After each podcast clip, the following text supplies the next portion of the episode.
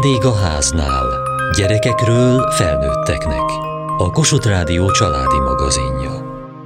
Valahol megállt a lefüggönyözött fekete autó, elvitték az egyik lakót, na erről csak suttogva lehetett beszélni. És előfordult, hogy ez az ember, akit elvittek, úgy eltűnt az életből is, teljesen nyomtalanul, hogy nem lehetett róla semmit tudni. 24 óra alatt meg volt pontosan írva, hogy hány kiló bútort, meg mit lehet vinni, és hát a három gyerek rajta volt, a legkisebb húgom még nem járt iskolába.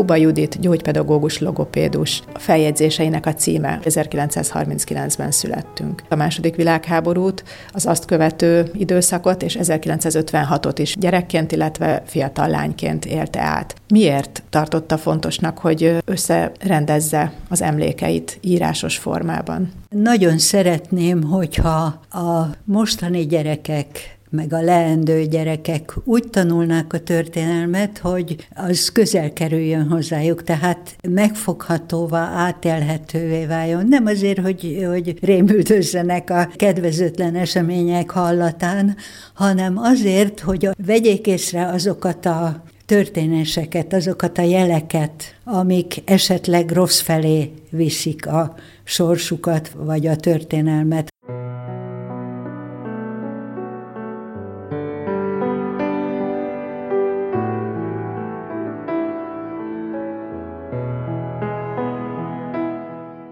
Önnek tehát gyerekkorában a biztonságérzet nem adatott meg? Nagyjából öt éves koromtól kezdve hiányzott. Egy kofferrel gyalog jöttünk 11 néhány kilométernyit bombázások közepette Budapestre, és attól kezdve biztonság nagyon-nagyon sokáig nem volt. Mennyit érzékelt abból, hogy micsoda gyökeres változások történtek itt? Hát elég sokat. Az Adi Endre utcába költöztünk, a legközelebb lévő iskola az az Adi Endre utca és a Zivatar utca sarkán az Orsolya rendi tanítóképző és elemi iskola volt, ahol nagyon-nagyon jó hangulatú, jó pedagógiai légkörű tanítás és nevelés folyt. Sok szeretettel és sok hálával gondolok erre az időszakra, amíg ők maradhattak. Minket hetedik osztályba elküldtek a Marcipányi téri általános iskolába. Nagyon rosszul éltük meg ezt, mert azért hat osztályt ott végeztünk egy helyen. Szerencsére nagyon jó pedagógusok voltak a Marcibányi téren, és Vali néni volt az osztályfőnökünk, aki egy hölgy volt, a szónak a legnemesebb értelmében. Tehát a Vali nem kellett nevelni, mert olyan mintát adott, hogy az, az kötelező volt a tanítványaira nézve is. Nyilván tisztában voltak vele, hogy ami a felnőtteknek óriási szenvedés, meg fájdalom volt, azt a gyerekek ugyanígy átélték. Lehetett ilyesmit érezni a felnőtteken, hogy ők azért picit jobban odafigyelnek, vagy átérzik, hogy a gyerekeknek milyen nehéz? Bennem ez nem is tudatosul, de valószínűleg kompenzálni is akartak. Tehát enyhíteni akarták azokat a rideg körülményeket, amiket ez a háború utáni nélkülözés, a rákosi rendszernek a anomáliái a számunkra is jelentettek. Hát például akármilyen tanuló is volt az ember, egyéb minősítéssel vagy származással nem volt érdemes egyetemi pályafutásban gondolkodni. Hát így kerültem én élelmiszeripari technikumba, ami nem rossz szakma, csak nem nekem való volt. Egyszerűen nem tehette meg egy gyerek azt, hogy nem vesz tudomást a belpolitikáról. A saját bőrén tapasztalta például ezt, hogy nem oda megy tovább tanulni, ahová szeretne. A családban mennyit beszéltek ezekről a dolgokról? Tulajdonképpen nem kellett a szülőktől kérdezni. A tanároktól nem is kérdeztünk, mert a legtöbb családban az volt, hogy lehetőleg senkivel nem beszélni kínos vagy veszélyes témákról. Maradjon családon belül az is, ha valakit elvittek Malenki robotba, meg hadifogoly volt. Nem lehet tudni, hogy ki a besugó. Na most azért ezt a gyerek talán kérdeznie se kellett, mert érzékelte. Ez mennyire mérgezte meg a gyermeki gondolkodását, vagy ahogyan a világot látja maga körül, meg ahogyan a felnőttek viselkedését látja? Mennyire volt ez nyomasztó gyerekként? Az ember alkalmazkodik, gyerekként pláne alkalmazkodik a környezetéhez, de azért érzésnek nem volt jó. Szóval, ha talán kimondva is, de, de inkább kimondatlanul az ember rosszul érezte magát a bőrébe. Volt egy permanens félelmi állapot, amiben éltünk. Azt nem lehetett meg nem történté tenni, hogy hetedik osztályban már az egyik osztálytársnőnk nem volt velünk, és se a tanárokkal, se egymás között nem lehetett róla beszélni, hogy hova lett Magdi.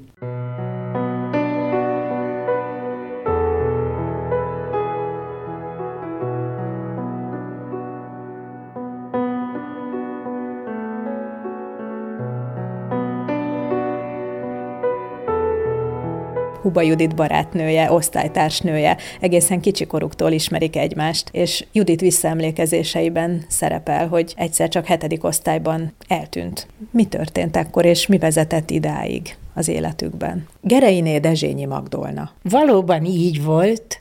A hetedik osztály nyarán 951. júliusában a családunkat kitelepítették a Rózsadomb elején laktunk egy bérlakásba, és 51 tavaszán a házmesternél két bőrkabátos ember érdeklődött három család után a házban. Hétfőszerda péntek jött egy nagy fekete lefüggönyzött autó oda a Rózsadomb környékére, és kis rendőrök hordták ki a belügyminisztérium végzéseit, és július 7-én azt hiszem, egyszer csak a kisrendőr hozzánk csöngetett be egy ilyen papírral, megvan a papír, és rajta volt, hogy kényszerlakhelynek poroszlóközséget kijelöli, amit nem hagyhatunk el, nem kívánom senkinek, mert az ismeretlenbe mentünk, és a legnagyobb félelme a szüleimnek az volt, ami elkezdett terjengeni a vonaton, hogy ezt a szerelvényt kiviszik a Szovjetunióba. És ettől hát a felnőttek olyan általunk is lemérhető idegességet kaptak, hogy még majdnem mi vigasztattuk őket, Másnap reggel hullafáradtan a hetven család elment a katolikus templomba. Nem fértünk be. Álva csordultig volt a templom, hálát adni, hogy nem mentünk Szibériába. Tehát egész egyszerűen ez már nekünk gyerekeknek jó, persze, jártunk itt tanórára, meg az orsajáknál tanultunk, meg már azt hiszem, én már első áldozó is voltam, de akkor is egy olyan csodálatos összetartás volt, hogy, hogy és attól kezdve aztán elkezdtük az életet.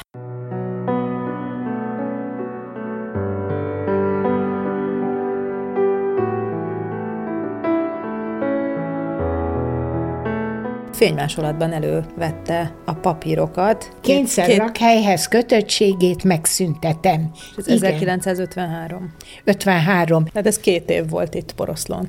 Majdnem két és fél volt, igen. Mit gondol, mi adott erőt a szüleinek? A szüleimnek egész biztos a magukkal hozott ősi, családi tapasztalat én, mint most gyakorló édesanyja meg nagymama, minden reggel döbbenten emlékezek arra, hogy édesanyám hogy bírta, mosolyogva megoldott mindig mindent, és honnan tudtak előteremteni nekünk ünnepeket, kedvességet, szeretetet. Annyira nem volt pénzünk, hogy még citromos tejas nem volt reggelire, és egyszer föllázadtam a rántott levesek miatt, mert sorozatba édesanyja rántott levessel és egy szelet kenyérrel indított minket iskolába. Fölálltam, nagyon illedelmesen, megköszöntem, hogy én nem kérek, hogy nem vagyok éhes. Mire a hugom, az egyel fiatalabb, azonnal ő is kapcsolt, hogy ő sem éhes. És édesanyja állt az asztalnál, és szó nélkül lekevert nekem egy pofont. életemben ez az egyetlen pofon, amit kaptam anyától, és bőgve visszaültem az asztalhoz, mind a ketten, megettük a rántott levest, és elmentünk iskolába. És ami ezután történt, az volt megint bizonyíték arra, hogy milyen szüleink voltak. Hazajöttünk iskolából, édesanyja elhívott az egyszemszobánk egyik sarkába, és bocsánatot kért tőlem a prücsöktől, amiért reggel adott egy pofont. Én álltam, és nem tudtam szóhoz jutni. Én teljesen megérdemelt pofonnak éreztem, és akkor elmagyarázta, hogy fiam, nem tudok mást adni. Üres gyomorral nem mehettek iskolába, és te a legnagyobb, ha fellázadsz, akkor a két kicsi majom módjára utánad megy. Nem engedhetlek el benneteket üres gyomorral. Egy-egy ilyen gesztus egy szülőtől egy életre elég példa arra, hogy nem szabad széllel szembe menni, mert nincs értelme.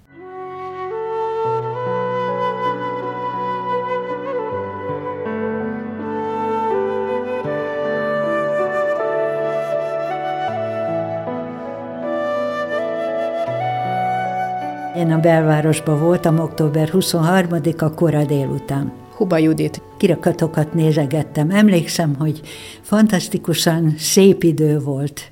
Meleg volt, egy kis kosztümbe voltam. És egyszer csak fiatal tömeget láttam közeledni. Hogy mi volt az első reakcióm? A félelem. Ebből baj lesz. Tehát az, hogy, hogy mi hogyan tudtunk alkalmazkodni ehhez az abnormális légkörhöz, úgyhogy meg voltunk félemlítve. És ez a tömeg láttán érzett félelem, mint első reakció, egy nagyon jellemző reakció volt. És hogyan folytatódott a történet? Megkérdezte, hogy hova mennek, mit csinálnak, mi lesz itt, miről van szó? Ezek a fiatalok mosolyogva, békésen, jó hangulatban mentek tovább, folytatták a tüntetést, és talán egy irreális, de mindenképpen egy, egyfajta reménykedés töltött el, hogy hát ha történik végre valami jó. Nem kérdeztem, hanem hazamentem, és szüleim már otthon voltak addigra, és akkor beszélgettünk. Meg rögtön az ember rádiót hallgatott, mert jöttek a hírek, és akkor már kiderült az, hogy ez egy készülő forradalom, vagy már kitört forradalom, és a reakcióból, a sortűzből, ami a rádió előtt volt, abból ki is derült, hogy ez tényleg forradalom, mert a hatalom így reagált rá. Attól kezdve mertük remélni, hogy jobb lesz az életünk. És november 4-én kiderült, hogy itt mese nincs, mi megszállt ország vagyunk, itt nincs lehetőség arra, hogy jobb legyen.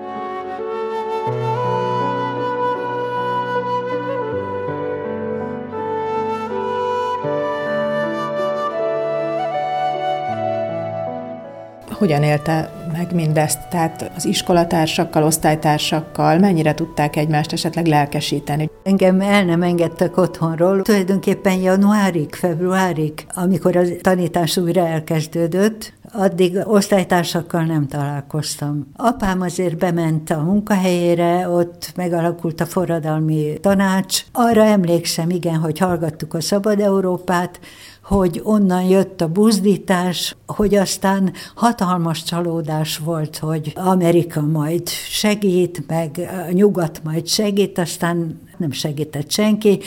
Ez egy nagy csalódás volt. A fiataloknak a lázadása bennem akkor történt meg, amikor november 4-én bejöttek az orosz csapatok és leverték a forradalmat, mert akkor már voltam annyira tudatos, hogy teljes súlyával érezzem ennek a hatását, ennek a következményeit, felfogjam, hogy most, most következik valami nagyon rossz. Az egy összeomlás volt lelkileg is, 17 éves korban. Akkor úgy éreztem, hogy na most itt vége a világnak. Hogyan élte át a fiatal felnőtt korát, hogyan tudott ebből kikecmeregni, ebből a közös reménytelenségből? Azt tudtam, hogy az életet tovább kell élni, és tanulni kell, és csinálni kell a dolgomat, de ez az élmény a mai napig nagyon bennem él, és valószínűleg ez késztetett arra, hogy leírjam a gyerekkoromat. Ez egy életre megmaradt, szóval én ezt el nem engedem.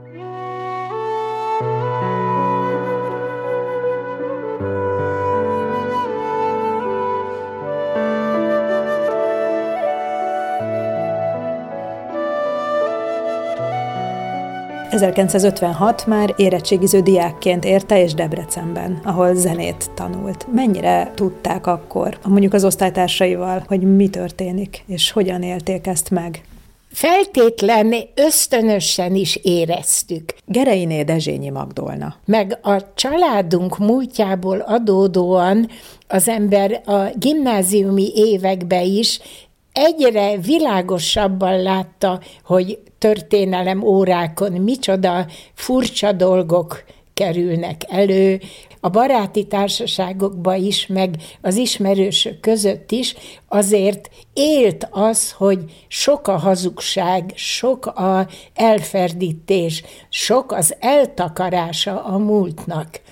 Na most 56-ban inkább a hírekből, és azért a közhangulat még a konzervatóriumban is olyan volt, hogy láttuk a tanároknál is, hogy valami nagyon izgalmas dolog történik, és hát ebbe az ember könnyen belerázta magát, és örültünk, hogy a körülöttünk lévő felnőttek beszélgetnek, suttognak, reménykednek, és hát elképesztő döbbenet volt a felnőttek arcán is, meg hát mi is, amikor például hallottuk ezt az elképesztő dübörgést előző estéken, Debrecenbe. És hát utólag én bennem összeállt a kép, hogy hiába ígérték az oroszok, hogy ők kimennek, valószínű már akkor is befelé jöttek, amikor azt mondták, hogy kimennek.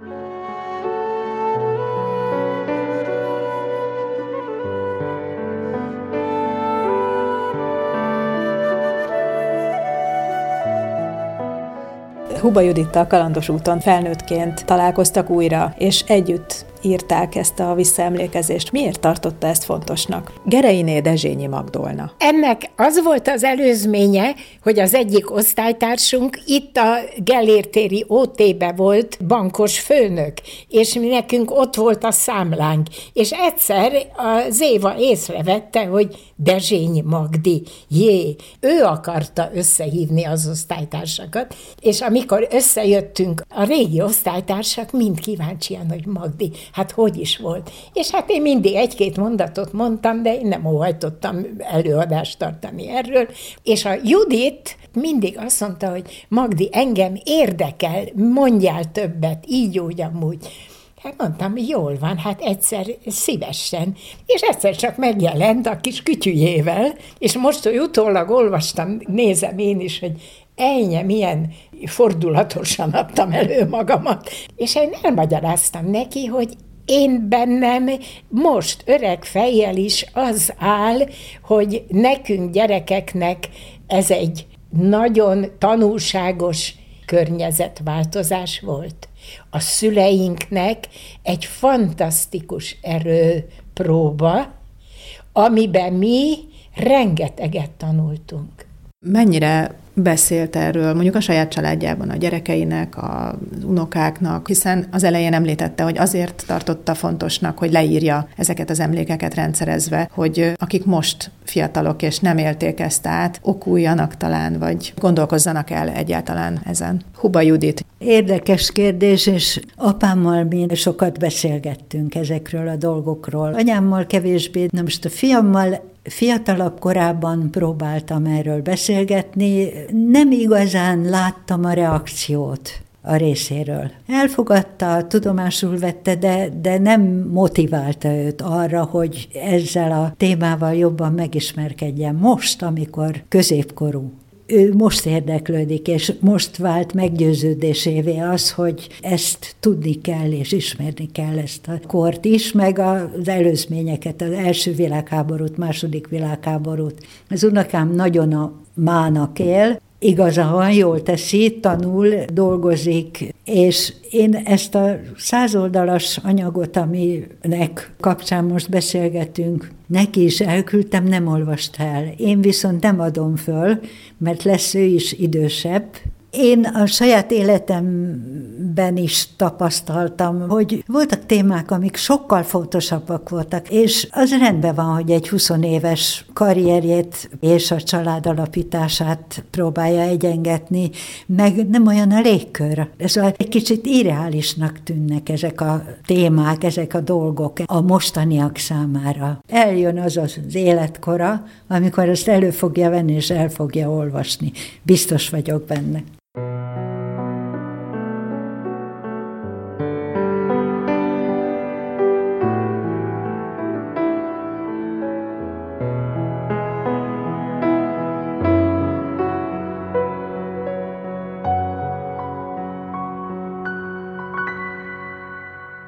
Holnapi műsorunk tartalmából.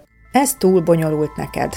Ekkora túlsúlyjal nem fog menni a futás. Mondatok a tanári asztal mögül, amelyek mély nyomot hagynak a gyerekekben, és kihatnak későbbi személyiségükre is. Bántalmazó, mérgező tanárdiák kapcsolatokról, kiútról és önvédelemről beszélgetnek a válaszutak fiataljai pszichológus vendégükkel. Kövessék műsorunkat podcaston, vagy keressék adásainkat a mediaclick.hu internetes oldalon.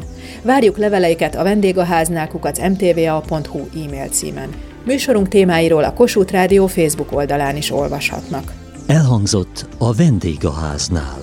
A gyártásvezető Mali Andrea szerkesztette a felelős szerkesztő Hegyesi Gabriella.